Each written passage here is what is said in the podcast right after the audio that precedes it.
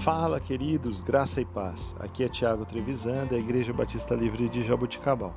Vamos para o nosso devocional 758. Texto de hoje, Mateus, capítulo 18, versículo 12. O que acham vocês? Se alguém possui cem ovelhas e uma delas se perde, não deixará as noventa e nove nos montes, indo procurar que se perdeu?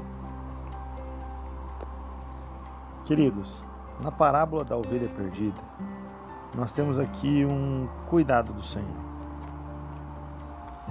Infelizmente, nos nossos dias, muitas crianças e adultos aceitam a mentira de que elas não são úteis para outras pessoas e insignificantes para Deus. Jesus afirmou que a missão que ele veio na terra cumprir era salvar os perdidos. Não importa quão pequeno ou insignificante eles pudessem ser considerados.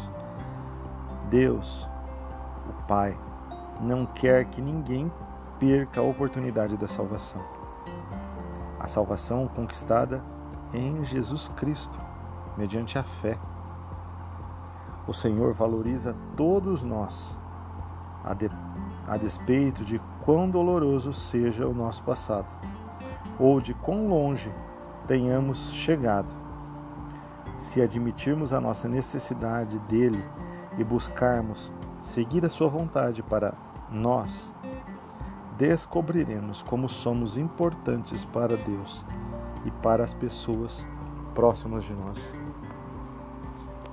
A nossa vida acontece em Jesus.